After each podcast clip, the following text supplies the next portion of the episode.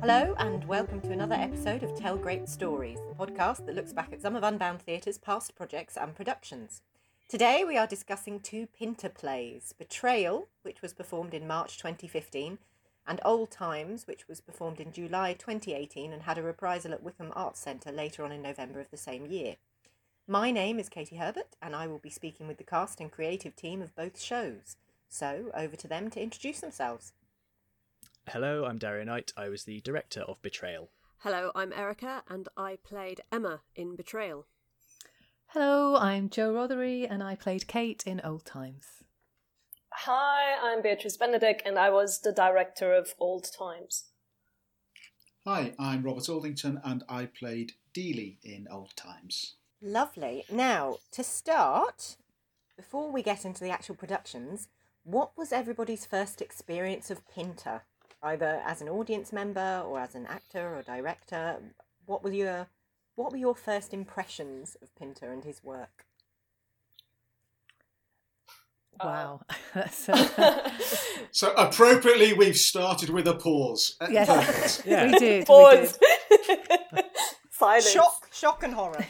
Tough question. Katie. Tough question. Well, only the tough questions here in this podcast. Thanks. I I remember um, seeing a production of Betrayal when I was at university. I think it was something like the third years we're doing that as an exam piece, and so that was the first time I'd seen a Pinter play, and I just thought it was brilliant. And I prom- I remember making myself a promise when I when I saw the play, and I went, God, that's a fantastic part. I want to do that one day. And it took me like nearly twenty years, but yay, I finally got there in the end. Nice. Yeah, I think I saw um, The Caretaker when I was a student um, at some point. I had no clue what was going on. Um, apart from the, yeah, remembering that it was just very intense, uh, which is probably, yeah, sums up Pinter really. But then the the big one was seeing um, Dario and Erica's uh, version of Betrayal um, at the Queen's Park Centre. And that was kind of, well, life changing for me. I absolutely loved it. I thought everything about it was brilliant. It was brilliantly staged and acted. And I just thought, you know what? I want to get involved with this group of people and uh, join in, which is. That's that's what I did. After that, I, I wriggled my way in and and uh, joined the Unbound crew, and uh, here I am. Well, I think my first uh, Pinter experience was probably doing Old Times. I, I don't think I'd seen or been in any Pinter before then. But I had discussed it because somebody had approached me telling me that he wanted to direct some Pinter. And then I remember uh, discussing it with another uh, actor who told me that he'd been trained, but he'd, he never really got Pinter. So I, I read a few Pinter plays and, uh, and, and, and realised that probably I didn't get him either. You know, and, and so. So when it came on, Surprise. and then I saw an interview with Pinter and realised that actually maybe the whole thing about Pinter is there's actually nothing to get. He has this thing where you need to imagine yourself as a fly on the wall. Uh, you're joining in. Uh, you're observing conversations that you, you don't. He doesn't give you any background to, and you just have to. Uh, the joy of it is you is, is wondering what the backstories of these people who you're looking at and listening to are. So um, that was uh, my my sort of early impressions. Yeah, I think my my first experience of Pinter. I mean, um, I only read Pinter in the UK. I was not aware of him as a playwright before that because I was heavily involved with the German and Romanian literature, so more more of the Central and Eastern uh, European literature. So it was a breath of fresh air, I would say, when I read Pinter because uh, you can't really describe him or his work. It's sort of like um, looking at snapshots of people's lives. You know, like when you take like one of those black and white pictures in your hand from from I don't know decades ago. You know, you have no clue who, who those people are, but you know that those are the people in the picture. You see maybe a house in the background or a garden or anything of the sort, but you can't do anything with it apart from what you see in front of you. You know, so it's it's uh, it's quite. Um, it's liberating, but also there are lots of obstructions when you think about Pinter. And I think the first show I've ever se- seen was unfor- it wasn't unfortunately uh, unfortunately at the uh, at the Queens Park Arts Centre. It was at Harold Pinter Theatre, where uh, if I remember correctly, Joe, we went to see a birthday party there um, together with yeah yeah yeah sort of like a, a research trip for uh, before old times, you know, and I mean. Again, it's it's literally just describing a scene as an objective viewer, like you can't you can't really you cannot relate to it because it's just a snapshot out of a period of time from a a bunch of people's lives and that's sort of it. I think. Yeah. Difficult to explain. Difficult to explain. You have to see a Pinter in order to understand a Pinter. What about you, Dario? Uh, I think it took me ages to actually end up watching any Pinter in in the theatres. Only a couple of years ago when they did that whole season at the Harold Pinter Theatre of all of his short works, I finally got to actually watch some. But I'd read a lot of his plays. I think the first one was The Homecoming. I seem to recall. I was doing my A levels, and um, I just remember it. It really struck me how how visceral and unsentimental it was. Um, it's a pretty bleak play that one, and um, I, yeah, I remember being kind of quite taken with how blunt Pinter was as a writer. It's a very sort of stark and uncompromising way he, he builds a scene and presents things. So I remember that really sticking out. And then I read a few others, including Betrayal and Old Times and, and stuff. So it was, yeah, it's from reading his plays I really remember first first encountering him. And so moving on to specific things then, Dario, for those who haven't seen Betrayal, can you explain what the play's about and why you chose it as Unbound's first production? So uh, the play is a, a three-hander for the most part. It's about a married couple, uh, Emma, played by Erica, and Robert, and Robert's best friend Jerry, who's having an affair with Emma. And the play takes you through basically the entirety of that affair in a series of, I think, about eight or nine scenes from across a, a ten-year period. Um, but famously, it tells the story in reverse. So each scene, or occasionally a little sequence of scenes, jumps back in time. The first scene's uh, quite a while after the affair is finished, and Emma and Jerry meet up again in a pub. And then the last scene of the play is the first night the affair happened, um, you know, nearly a decade before. So the reason for picking it was it was the first play I directed, and um, so I wanted something that had a small cast, which meant I could really just focus on working with the actors on the script instead of having to coordinate umpteen scene changes and fight sequences and, and, and anything like that. And I really liked Betrayal because I think it's quite unique amongst Pinter's work in that it still has that quite stern economy of dialogue, but it's I find that one really moving. And actually, having said he was unsentimental, I think he's is quite sentimental in a way in Betrayal, uh, in a way that a lot of his other plays aren't. Um, there's a kind of vulnerability to it, which you don't often associate with Pinter, possibly because it uh, I think it's sort of generally taken that it was semi autobiographical about uh, an affair he had um, in the 60s. Uh, plus, being Pinter, you know, it's got a good audience appeal. You you always have to be one eye on doing something people are going to want to come and watch, and people have heard of Pinter, so it's uh, uh, it's it's a bankable one, but it's also unconventional. It's it's um, something that's a bit challenging and a bit different to doing your sort of average village hall, middle of the road, kitchen sink drama. So yeah, it was a uh, it was an interesting one to start with, but uh, a really exciting one to be your first play.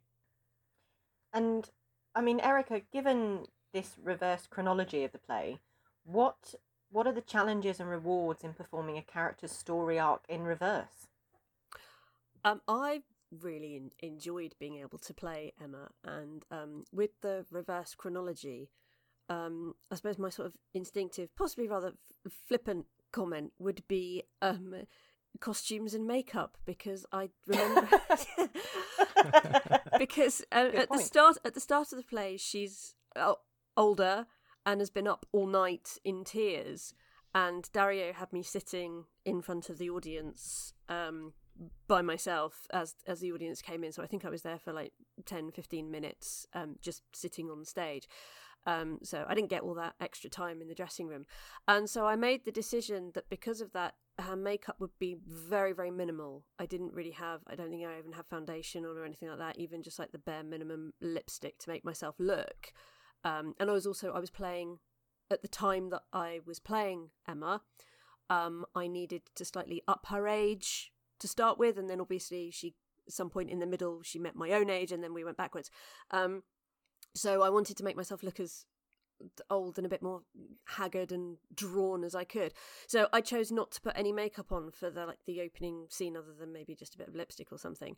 And then as the play went on, I would always I always remember this one as costume changes. So the boys, for their costume changes to show the jumps in time or, or anything like that, or jumps of scene, would change a jacket, maybe take their ties off. Um, I know. Me, I had outrageous. Two ties in one production. Especially in those days, we had no money. Good heavens.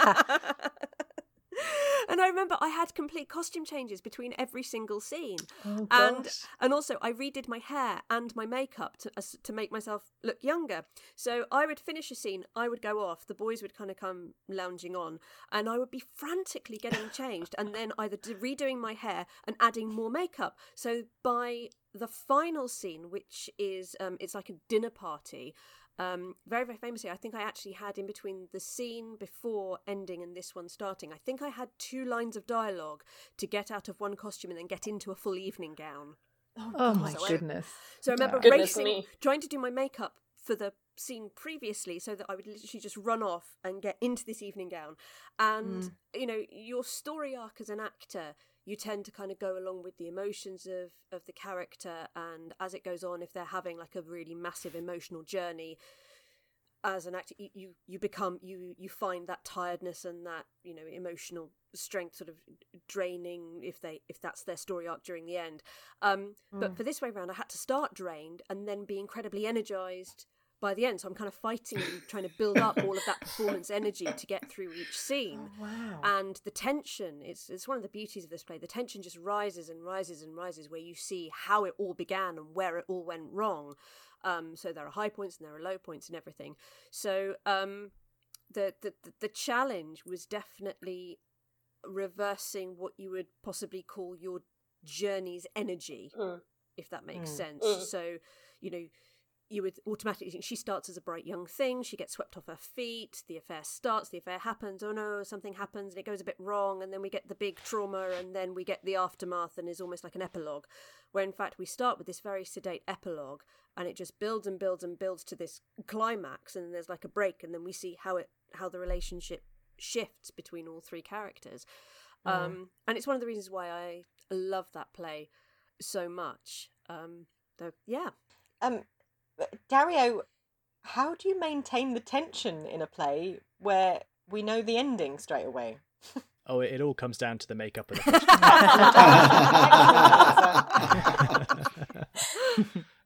um, It was all it was No, all it's- about I that mean- evening gown, wasn't it? It's Yeah. what it really was. it was, yes. If you got a good evening gown, the play is absolutely sold. the Um, promise of that evening gown. Yeah. uh, I, I think the key to it is uh, is inevitability. So that's what replaces the tension of wondering you know, how's how's the affair going to end and what happens when the husband finds out, uh, because you already know all that stuff by the time you get to the end of the play.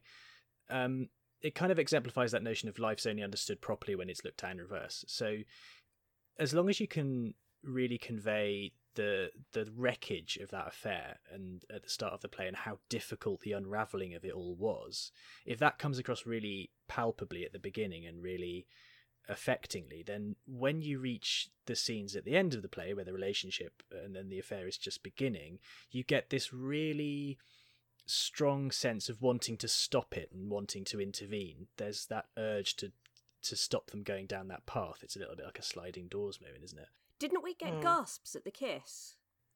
I think we did. Yeah, I have to admit, my, my memories of betrayal are are hazy. it was it was how how six years ago now, which is, isn't a grand amount of time, but given all the things we've done in in the interim, feels like a lifetime ago. Mm.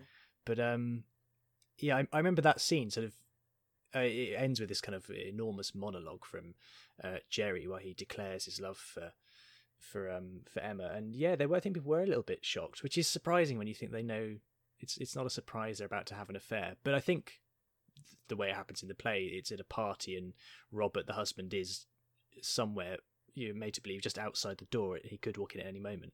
And again, it's really funny that people get that sense of jeopardy because you know how he finds out about the affair. It comes up in an earlier scene, so it was um, it's strange how people, uh, how audiences still find it really affecting and really tense. Yeah, that's really interesting because yeah, I think each scene you can be in that moment with the with the characters, and uh, yeah, I'm pretty sure I gasped for sure. you gasped, but did, did you inhale? yeah. Yeah. So, I mean, other than the kiss, I mean, do you have abiding memories, either of you, of the play? And I mean, how did you find reprising a scene from it and the at the fifth anniversary show in 2019? I think the fact that it's your first as a director means that um, fear is kind of a fueling factor through most of it. So my abiding memory is is wanting to make sure that the end result was good and that you didn't let everyone down that was involved, um, because obviously you're finding your way as a director. So relief actually is my abiding memory because we got a lot of great feedback, including Joe gasping in the audience. um, we knew we'd done well when she gasped. Um, so I remember feeling the relief of knowing you you hadn't dropped the ball. Um, but I I remember being a lot of fun. The rehearsals I, we were talking about this uh, with with when we talk about Macbeth. Um, the even for a play it's very serious and doesn't have a huge amount of comedy in it. The rehearsals were hilariously fun, um, and it's kind of the best way to start out as a director because it, it, helps build a sense of um, you know bon ami. It was kind of we were still building the company at that time, and it was a really good, really good start. Yeah. So, Erica, have you got any particular memories from that production? Oh, I've got I've got a few. Um, I think it's um this production is uh is one that I remember um very very fondly for all, for all kinds of reasons. I think my abiding memory is that the, without it I wouldn't actually have a voice work career because um, it was during this production that one of our other cast members, um, David, kind of helped me onto my other my other sort of uh, voice and audio work. So I'm very, very grateful the fact that we got to work together on this show because without that, then my life might be very, very different. Um, I also remember, as Dario says, a lot of fun. Uh, we we developed a lot of sort of uh, in-house catchphrases related to the show um, that were like half lines before the infamous pauses would strike us. Um, well, they all ended would... up on T-shirts, didn't they? They did all end up on yeah. t-shirts and would would regularly set us all off into giggles for no apparent reason at all. Um, I think we also started the great unbound tradition of including the joy of pottery as um, a, a, vital prop that must be in every production ever since. the technique of pottery. oh, I'm so sorry, so sorry. Oh. the technique of pottery, um, and yeah, because there's a photo. I think there's a photo of me reading from that book and we hadn't got the prop dust jacket for the production photos at the time. So i'm just sitting there reading this knackered pottery yeah. book. Deeply engrossed deeply, oh absolutely. Yes. Um, uh, yeah so i do i do remember it being a lot of a lot of fun um, at the time. And then um, coming back to it i was working with andy on on the opening scene. And in, and in some ways it was a little bit like art mimicking life because we hadn't seen each other for a few years since we'd done this play. And then all of a sudden we're doing the same scene where we haven't seen each other for a while. And there's that bit of we'd obviously developed a really good working relationship whilst working on the play and then um, haven't seen each other for a while and then we're coming back to do those scenes again. And um, yeah that that that was it was really really good to be able to to go back to those lines once more and mm. um, even come coming back to them with a you know a little bit more maturity I think was was great it was always wonderful to be able to revisit a role yeah I mean it was it was really odd in a way because so much had changed in Unbound in the sort of four and a half years between when we st- mm, we actually did yeah. Betrayal and when we did the anniversary and there we were you know Erica Andy and I recreating something surrounded by this massive community of actors and writers and directors and artists who'd kind of grown up in the years that followed what we'd done with Betrayal. So it was really nice. It was, it was a nice reminder of how it started and and what it all led to as well, really. And did you say, Dario, that we have some thoughts from Andy as well? We do, yes. He sends his apologies. He can't join us for the recording, but very kindly, Andy has recorded uh, a few thoughts and a few memories about the production, which, by the magic of editing, we shall now hear. Hi everyone, so I'm Andy Holmes and I played the part of Jerry in Betrayal. Um, love to have been with you all today for recording this podcast, but unfortunately, as we speak, I'm not playing squash. I'm probably playing cricket somewhere, so uh, I can't be with you today, but I've decided to record a few thoughts on how it all was for me. Um, definitely the best thing I've ever done, even though and here's a line from the play it all seems such a long time ago now. I think for me, I'd done quite a lot of amateur stuff before that, and I think I was at a point where I wanted to be an actor so working with someone like Erica was a real step up and a real reminder of the fact that there was probably quite a long way to go in that. But I, I learned so much from her, learned a lot about acting on stage, and just had a really, really good time. And I think we had good chemistry on stage, and I think we worked pretty well off stage as well. So that was really good. Dario as well as our director. I still call him O director now when I see him. He was the world's calmest man, really good to work with, just so serene, even though, you know, in every production there are stressful moments, but he was just so calm and really good to work with. Ben as well, who played Robert, my best friend. He was a good bloke. It was nice to work with him. And David as well, who just came in as the waiter and only had a handful of lines really, but almost stole every scene he was in. Damn him. But no, it was a really, really good to work with those people. Um, the production itself, I remember the t shirts. We got t shirts printed which had lines that had made us laugh from the play, and it wasn't like amazingly brilliant Harold Pinter comedy lines or anything like that, but it was things like "bye" and "when" and "traffico" and it all. And we all wore those T-shirts, and they, it just tickled us at the time. Probably one of those where you had to be there, but I've got a wonderful picture of of all of us wearing those, so that was nice in the album. The production on the nights itself was really good it was a lot of lines to learn, and sometimes my brain goes in funny directions. Only happened once in this particular production, and that was when I had a moment when my best mate was in the audience, and we both really like Alan Partridge. So I think it was the dinner party scene when I was my character was talking to Robert, played by Ben, and for some reason I said the line "The mind plays tricks," which is an Alan Partridge line, and I've no idea where it came from certainly not in Harold Pinter's original script. But uh, that came out on the night, which was interesting. I've been lucky enough recently to see footage of our performance as well. Uh, I, think, I think someone recorded it at the time, and it was kind of out there. And during lockdown, I was able to get hold of it. And you know what? I've, as I said, I've done quite a lot of bits and bobs, and I'm quite good at being myself on stage. With my day job, I have to be myself and and perform, you know, either on camera or on radio or whatever. But you know, there's actually bits where some acting breaks out on my behalf, especially scene nine at the end. I'm actually really proud of my performance in that, and I think we put on a really good whole performance because with amateur stuff, you don't always know how it's going to go, but I think we did a pretty good job. And looking back on it, well, obviously we we reprised the uh, the scene as a part of a five year celebration of, of the work done at, at the at the theatre in, in 2019, and, and me and Erica did the first scene, and that was really enjoyable. Apart from the one moment where we both at the same time forgot our lines, and we just stared at each other for what seemed like an eternity. It was probably only seconds. Luckily, Pinter's all about the pauses anyway, so I think we got away with it. But I really enjoyed doing it. It was really great to get back together with Dario and Erica for this. And to be honest, it's probably the highlight of my acting career to have done this. And uh, you know? If if at any point in the future we want to do all this again, I would love to, as long as I'm not playing squash. Right, so on to the big question regarding Pinter. Pauses. What are everybody's approach to Pinter's pauses as actors and directors? What happens in that pause? oh goodness. Well, for me, it depends what kind of pause it is. oh, here we go. Here we Preach, go. Rob. Preach. Because because because sometimes you're you're you're given a pause and you and you are going to say the next line and the next line follows logically from the previous line So that's a pretty straightforward pause, the kind of pause that I would like to do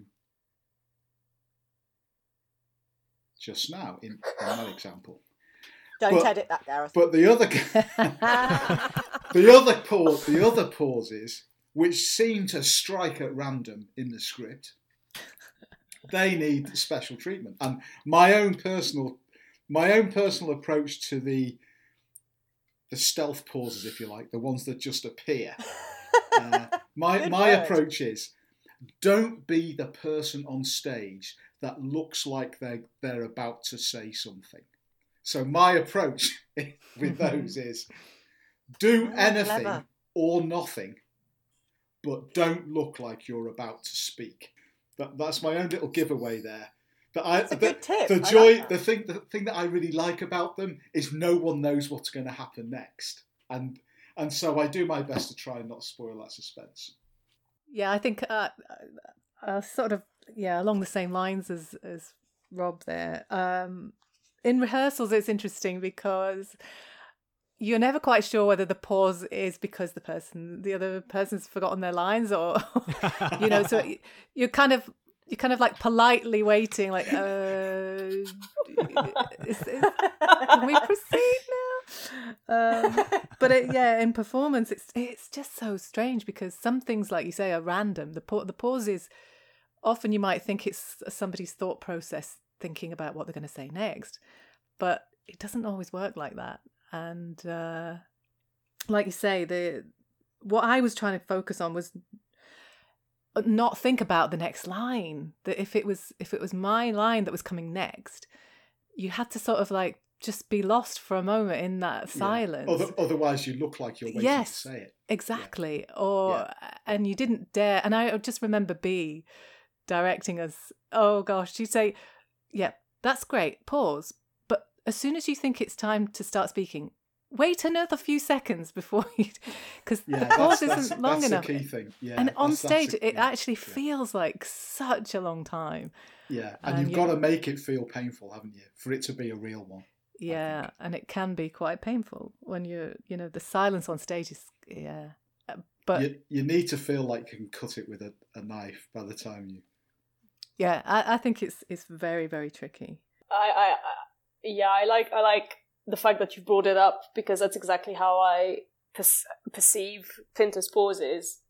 Um, when you think that you had enough of your silence, just think another two seconds, and that's when it comes. Yeah, and it's it is definitely like um, I think in those uh, by practicing rehearse uh, rehearsing um, those pauses, I think that's one of the best crafts or methods an actor and actress can uh, improve their crafts because literally they have to be present in time and space in those moments to feel the moment, feel your other partner, feel the public, feel themselves, all in those a few seconds, you know, which feel like an eternity.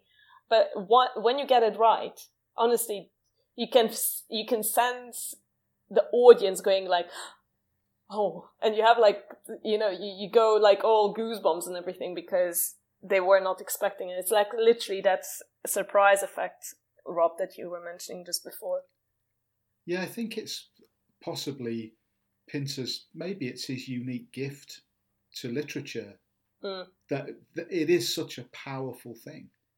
You know, there, there isn't really a pause in old times where you're thinking, oh, that was a waste of pause. You know, why did we have a pause there? You know, they all actually lend weight and give power to the piece. You- never have a pause and then think, oh, why, well, well, what was the point of that? You know, even though you don't know what the point of it was. it's a kind of weird thing. It, it's just, you know, they just are naturally meant to be there. What about our betrayal, guys? What do you guys think? I I possibly have to hand in my director's license for this one. I I think too much is made of them. if in all honesty, I think quite often I think they're there just to try and pace the dialogue out a bit. Um, I think Pinter was slightly he was well, he's very ahead of his time in terms of trying to reproduce naturalistic speech patterns in text. Other writers like Caryl Churchill have come along and, and done it in a very different way. Um, but I think a lot of the time he's just trying to tell you to slow a scene down. My take, having directed Betrayal, and we we did um, the Caretaker as well as a, an audio play. I think you do need to try and understand what happens in all of them, and and why they are there. I think as much as you can fill in the gap, um, is going to help you. Whether it's avoidance on the part of a character, whether it's one character trying to make the other uncomfortable, which is often what silence can be used for on stage. It might be the aftermath of a uh, an argument or a big turning point or a revelation in a scene.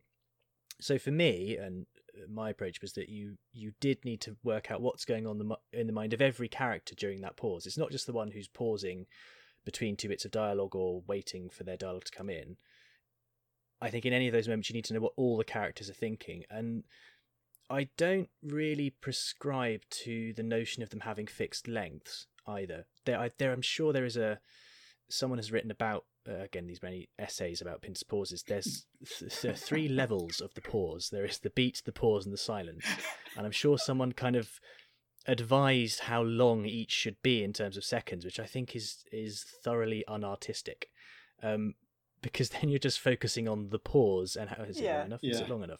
Four seconds? Has it been four seconds? Five seconds? I don't know. Um, was this a beat, a pause, or a silence? I can't remember. and then you're not really thinking about the scene you're in. Um, I so my again possibly um, contentious point is they take as long as they take, as long as you are conveying the emotion of the scene and and and representing why Pinter wants you to slow down effectively is what he's doing each time.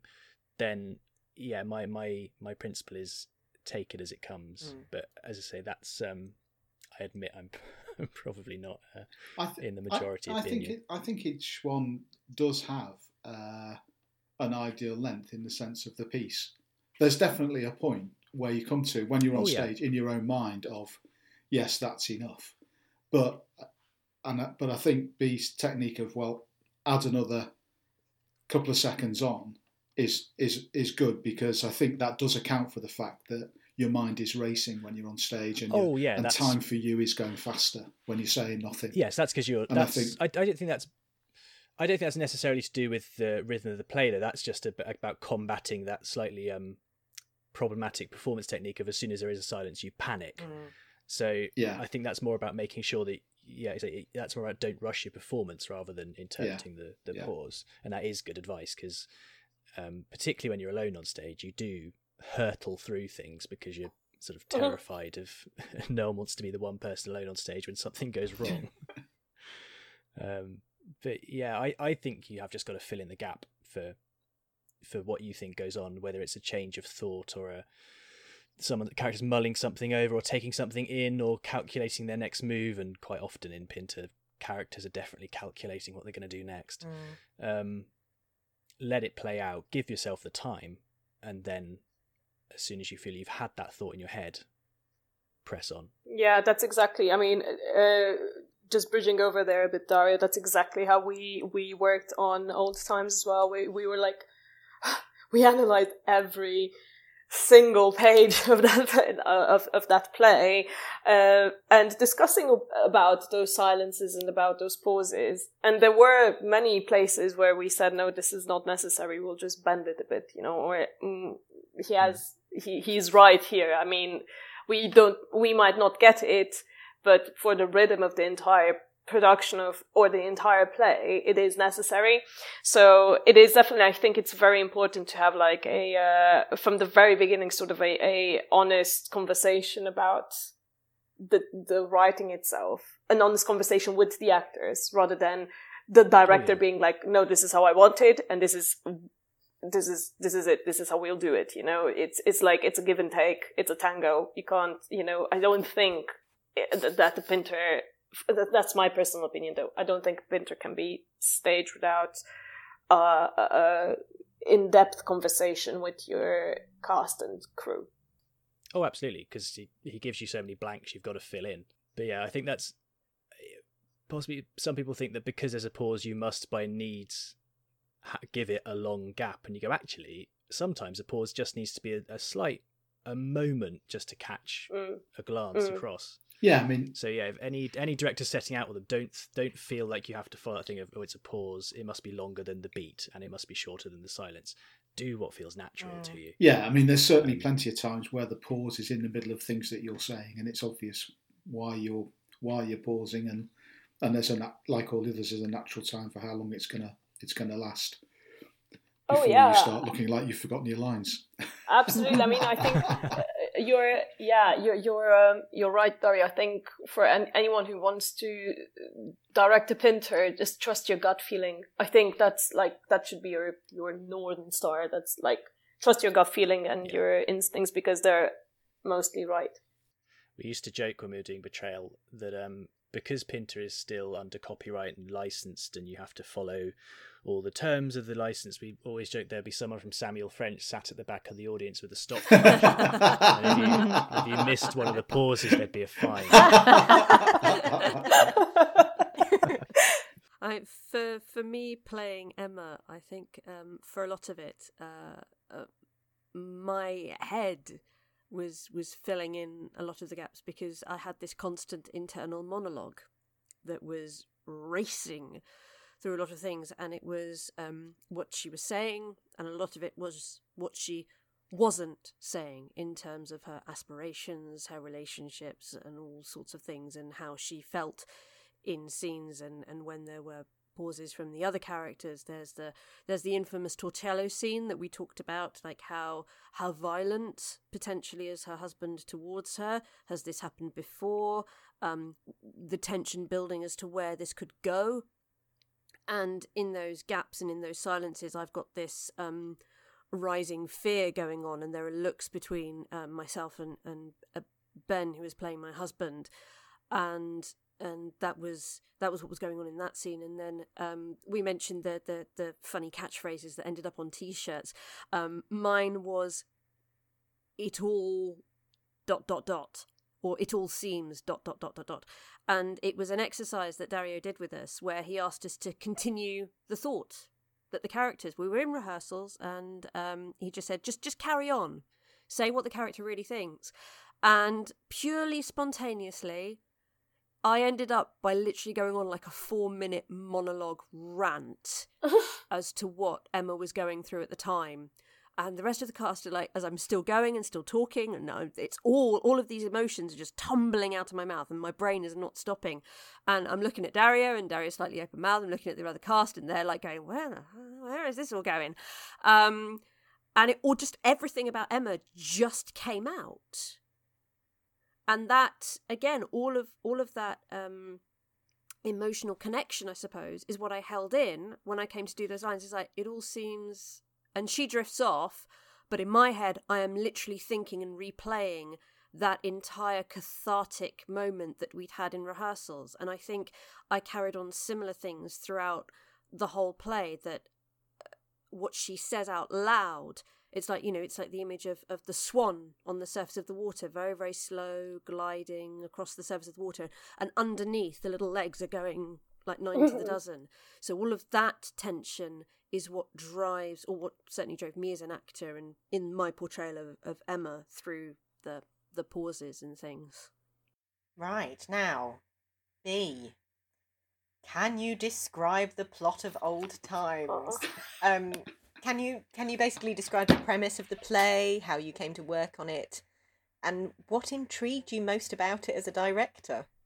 Good luck, B. Yeah, a bit of a challenge, not easy. maybe maybe leave I the believe in you, B. I maybe leave the you. maybe leave the plot bit till last. I will. you know. Robert, Rob, I shall take your advice. I will leave the plot out. I think it is a spoiler, so people should go and watch it. You know?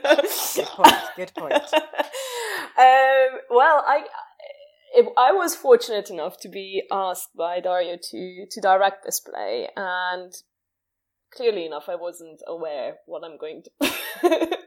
uh, what what sort of a challenge it would be, you know.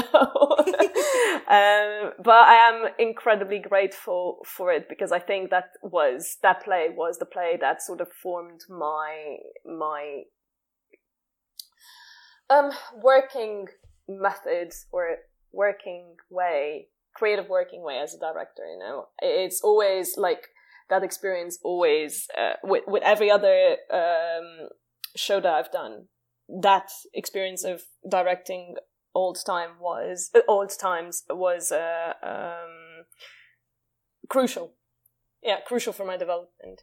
Um, as for the uh, a synopsis, shall we say? well, it, it's it's again it's a three hander. We have Anna, we have Katie, and we have uh. Um, Anna and Kate uh, were very good friends when uh, they were younger. Deeley has no clue whatsoever how good of a friend they were. So obviously, when um, uh, Anna shows up, it's all a bit um, awkward and all a bit well. I'm not sure what to talk about and how to talk with her because I've never met this person before. But then, obviously, in the uh, in the uh, exchange of, uh, of of thoughts and memories and stuff, I think Deeley sort of sent or puts some puzzle pieces together, but it sort of feels like each character has its own puzzle and it doesn't come up to anything mutual. So it sort of feels like we're hmm. talking, like there are three people in one room having three completely different images of what actually happened in their pasts and in their present. It was, um, it was a challenge, but it was a good challenge, yeah. Um, and Emily and Joe, uh, their, their interaction was really strong really strong and they bounced off each other really well uh, throughout the entire play. And Deeley was sort of like I I would see Deeley like the outsider in this entire thing, and uh, but but Rob really bounced off them as well and uh, bounced off their work, uh, their um, connection and their relationship really well. Um, obviously, I've used the set to help me create the atmosphere and the mood. I went for like a, a 70s vibe.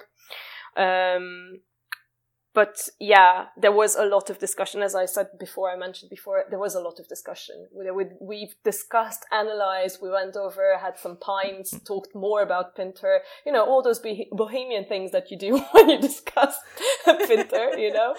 Um, but yeah, um, it's it's a three hander. It's about the past, the, the present, describing the past, and influencing the future of three people.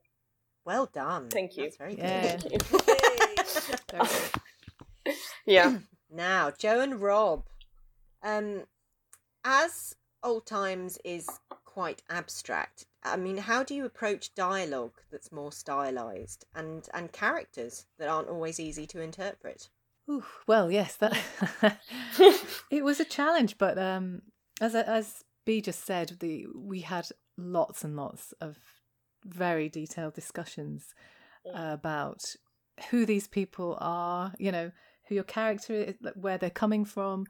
Um, B did she set up loads of workshops for us actually, uh, which were really helpful.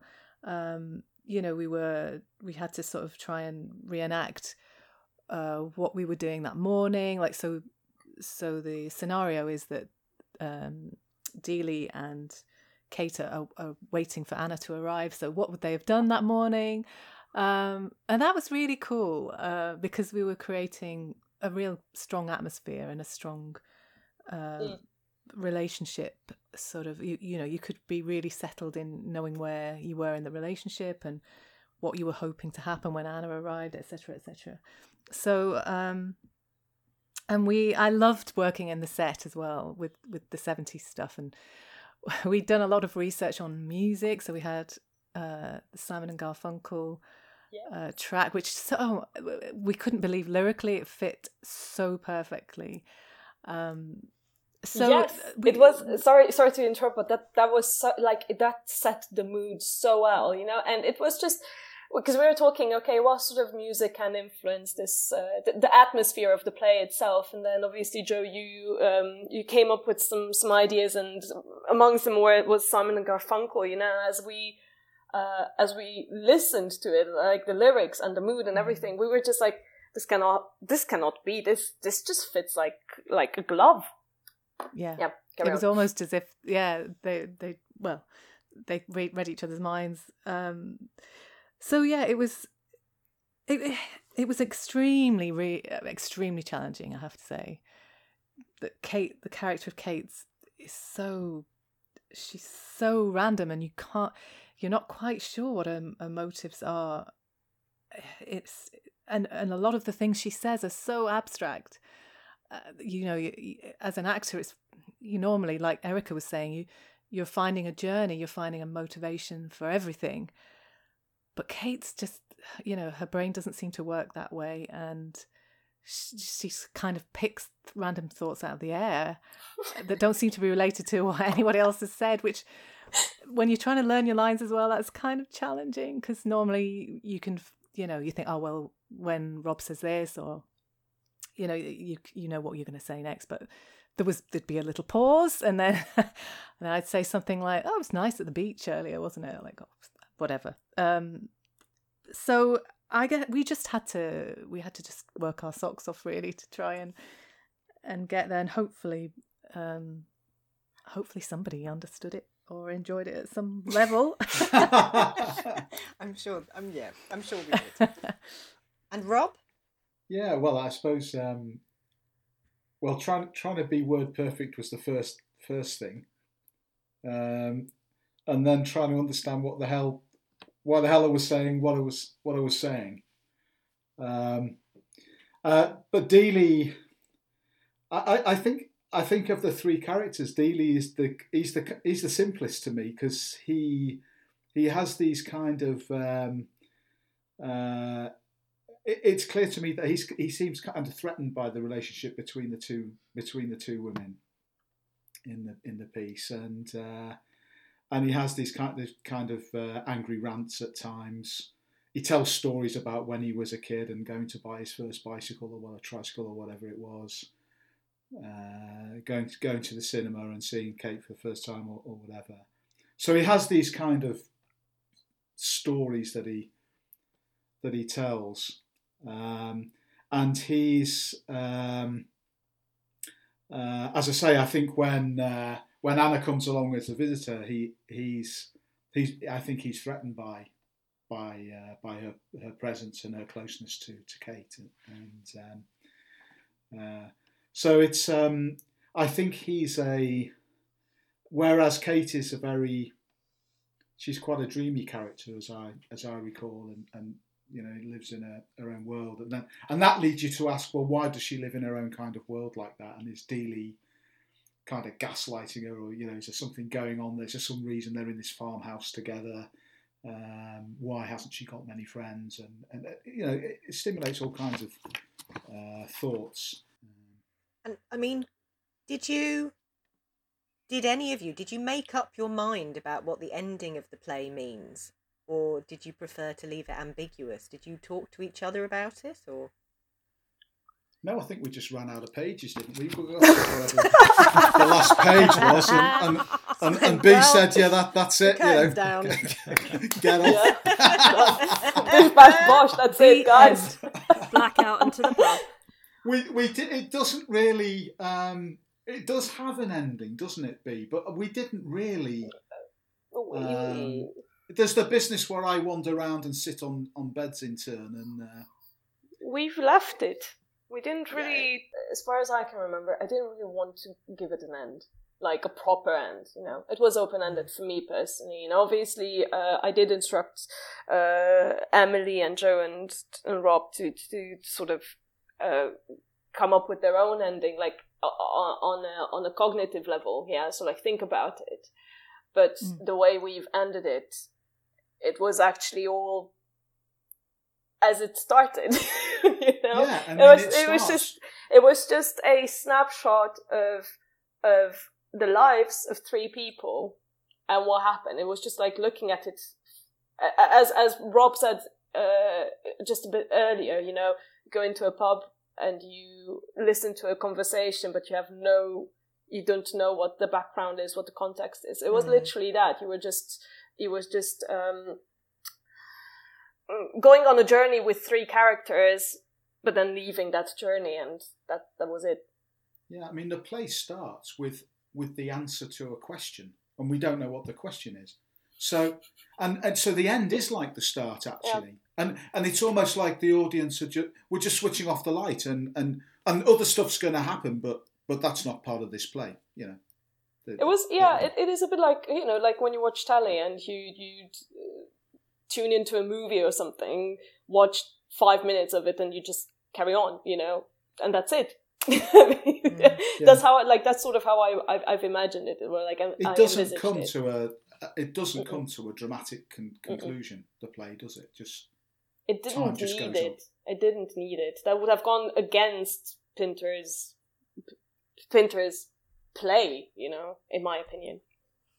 Yeah, I think Kate, for my character, Kate, she she does have a kind of a a bit of a moment at the end there where she she launches into this, you know, uh, uh, not typical for her, uh, bit of a rant, and I think um, it's very disturbing. Uh, her little speech at the end is is Mm. very out of out of the ordinary. Yeah. And so I had to, in my head, I, that was kind of like a big thing for her, a big ending for her.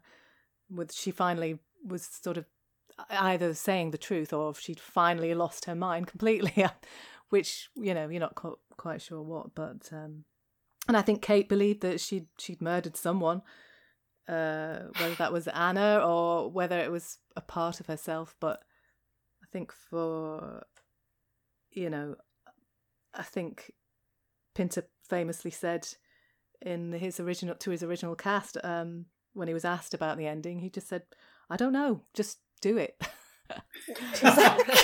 exactly. Yeah. So Ah, you know, when you read that, you think, "Oh, okay, all right." I'm just and like you say, we just yeah. we just did Do our, it. just do it.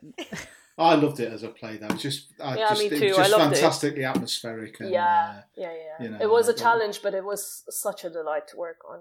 I, yeah, I would definitely embark on another Pinter journey at one point, but I needed at that point. I, I even said I don't want to see Pinter for another two years at least. Oh, let, let me look at let me look at these dates again. Uh, yeah, July 2018. Yeah, your time's up. I know. In fact, you're overdue. I know. I know. Oh, you can blame co- you can blame COVID. I You can blame COVID. Yeah. Have you have you guys got any standout memories of the production? Any anecdotes? Anything that you remember about it? I remember having to smoke my first cigarette. That was a that, that was a bit of a disaster. Oh, I had to. I was thinking, oh well, maybe we because there's so much smoking in that in that play. Um, it is. And I thought, well, yeah, I could give it a try. I'll, I'll try a herbal cigarette. And uh, yeah, Queen's Park Art Centre, the place uh, in the car park with me, me coughing and spluttering. A- Oh, Joe. I know it was disgusting. So we, B kindly said, um, no, let let's have Kate trying to give up smoking for this one. And every time she's offered a cigarette, every time I'm offered a cigarette, just decline politely, you know. So we we Yeah. we managed to get away with it that way.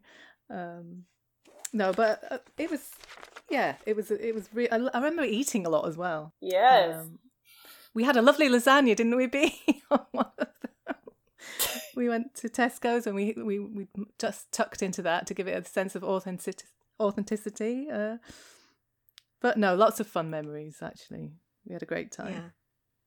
Yeah. Yeah, I just remember pouring pouring lots of drinks and uh, in a in a in a proper actor sort of way. Yeah. Yeah, I remember at Wickham we set up the table and we literally ate there because we didn't eat anything that that day. I didn't eat anything that day. I was so hungry. So I said, well, you know, it needs to be part of the decor anyway. So let's just uh, let's Let's just uh, let's just eat on the set. You know? and we've left it as it was, but it was really good. Yeah. Right. And finally, is there another Pinter play that any of you would like to work on? And uh, or, I mean, if you were visiting the two plays that you've done, would you approach them differently? I don't know. I don't have a particularly encyclopedic knowledge of Pinter. I have to confess. Um, I probably know about half a dozen plays. I really enjoyed working on the Caretaker, which um, Rob and I did with Andy Shaw and Gareth as a an audio production for Calibre Audio Library a couple of years ago. Mm. So that was good fun. I think it might be fun to do that on stage. Um, or maybe The Homecoming, seeing as that was the one I, I first read. Might be interested to go back to that because I haven't read it in years. Yeah, I'd like to do something like that, or, or uh, the birthday party, maybe. I'd like to do some something that's good and full length. Uh, you know, because Pinter's done quite a few short ones, hasn't he? Uh, I think if you is it like if you look at something like the Dumbwaiter or some of these are they're relatively Mm. short, but but the birthday party is quite a nice big meaty meaty play. But I'd be happy to be in any Pinter again. I think it's uh, I I just love the ways he writes and uh, um, and I like the fact they're modern setting. Although some of the language used can be um, difficult for people to. Uh, what do we have to? What warning do we have to put on? It's from yesteryear or something. What's the wording, Dario, that we have to use? Um, Warning contains Pinter. yeah. warning contains pause Pinter. what about the ladies? Well, never, Um, ag- oh. never again then. All right, hint taken. yeah, thank you. fair okay, enough. all right, moving on. No, no, Um, I'm not. I'm not that. Again, I'm not that familiar with with. Uh, I haven't seen enough plays to of Pinter to be uh, to have a, a definite role in mind. I mean, we talked about perhaps um, putting old times on on again, and maybe I could play the part of Anna because uh, that might be quite interesting as a little experiment. Uh, because you know you could argue that Anna and Kate are two aspects of one person. So Mhm. that might be nice to explore. But apart from that, I I can't think of anything. Yeah, again, I don't really, I, I don't sort of have much um, knowledge of, of Pinter um, beyond either what I've seen or done at university or any of the other stuff that I read. I do know that Betrayal is, is definitely one of my favourite plays in general. So if there was any chance to do Betrayal again, I would absolutely uh, jump at the chance to, to do that. Um, and and as I say, I think being again a little bit more older and approaching approaching the the sort of like the passage of time that's a very constant theme within the play with a, a bit more maturity I think would be quite interesting as well. Um so yeah any other any other chance to do to play Emma again um would be would be fantastic. I'd love to do that. Um but other plays I, I'm really not that that familiar with them. I think the only other one that I did at university was a very short one called Party Time, and I played this very very random older woman who's potentially part of some sort of gang mafia type head honcho type person which is really really weird and bizarre. And, and i think Oh, i only got That seems quite fun. yeah, It's and, and the thing is that when you say party time, people automatically go, "Oh, you mean the birthday party?" It's like, no, no, no, no, no. This is a really, it's a really little known one because I think it, it is. It's a very, very short one because we had to do it at university, and it must be, must be half an hour, if not less. And um, it's got a really big cast, and it's set at a party, and no one knows really why the party is happening or other. And there's this old woman who spends most of the time just sitting in a chair, but there's sort of undertones that she's some kind of I don't know, I think when we talked about it as students, she's some kind of criminal overlord or something, and she's pulling the strings of other things that are going on. Um, so, you know, that might be a one to go back to and find out what actually is going on in that one. Because, as I say, you know, that, that was at university, so that's, you know, years now. Um, so, yeah, so maybe if we could look back at party time and, and if the mystery of the 20 year old mystery of that could be revealed to me, that would be quite nice. Um, but yeah, I, yeah, as as with most things, I'm I'm up for anything really. I think I would do. Um... Oh my god, I forgot. that that play you really really like, but you can't remember the title. no, because no, no, because Erica was talking about party time. What's the other one? Birthday party. Birthday party. Yeah, the Yeah. birthday party. Yeah, I would really love to do that uh, if possible, and also revisit old times again. Like, because I, I think there's more to squeeze out of that. play. yeah. Well, all I can say is be Choose me. Choose me.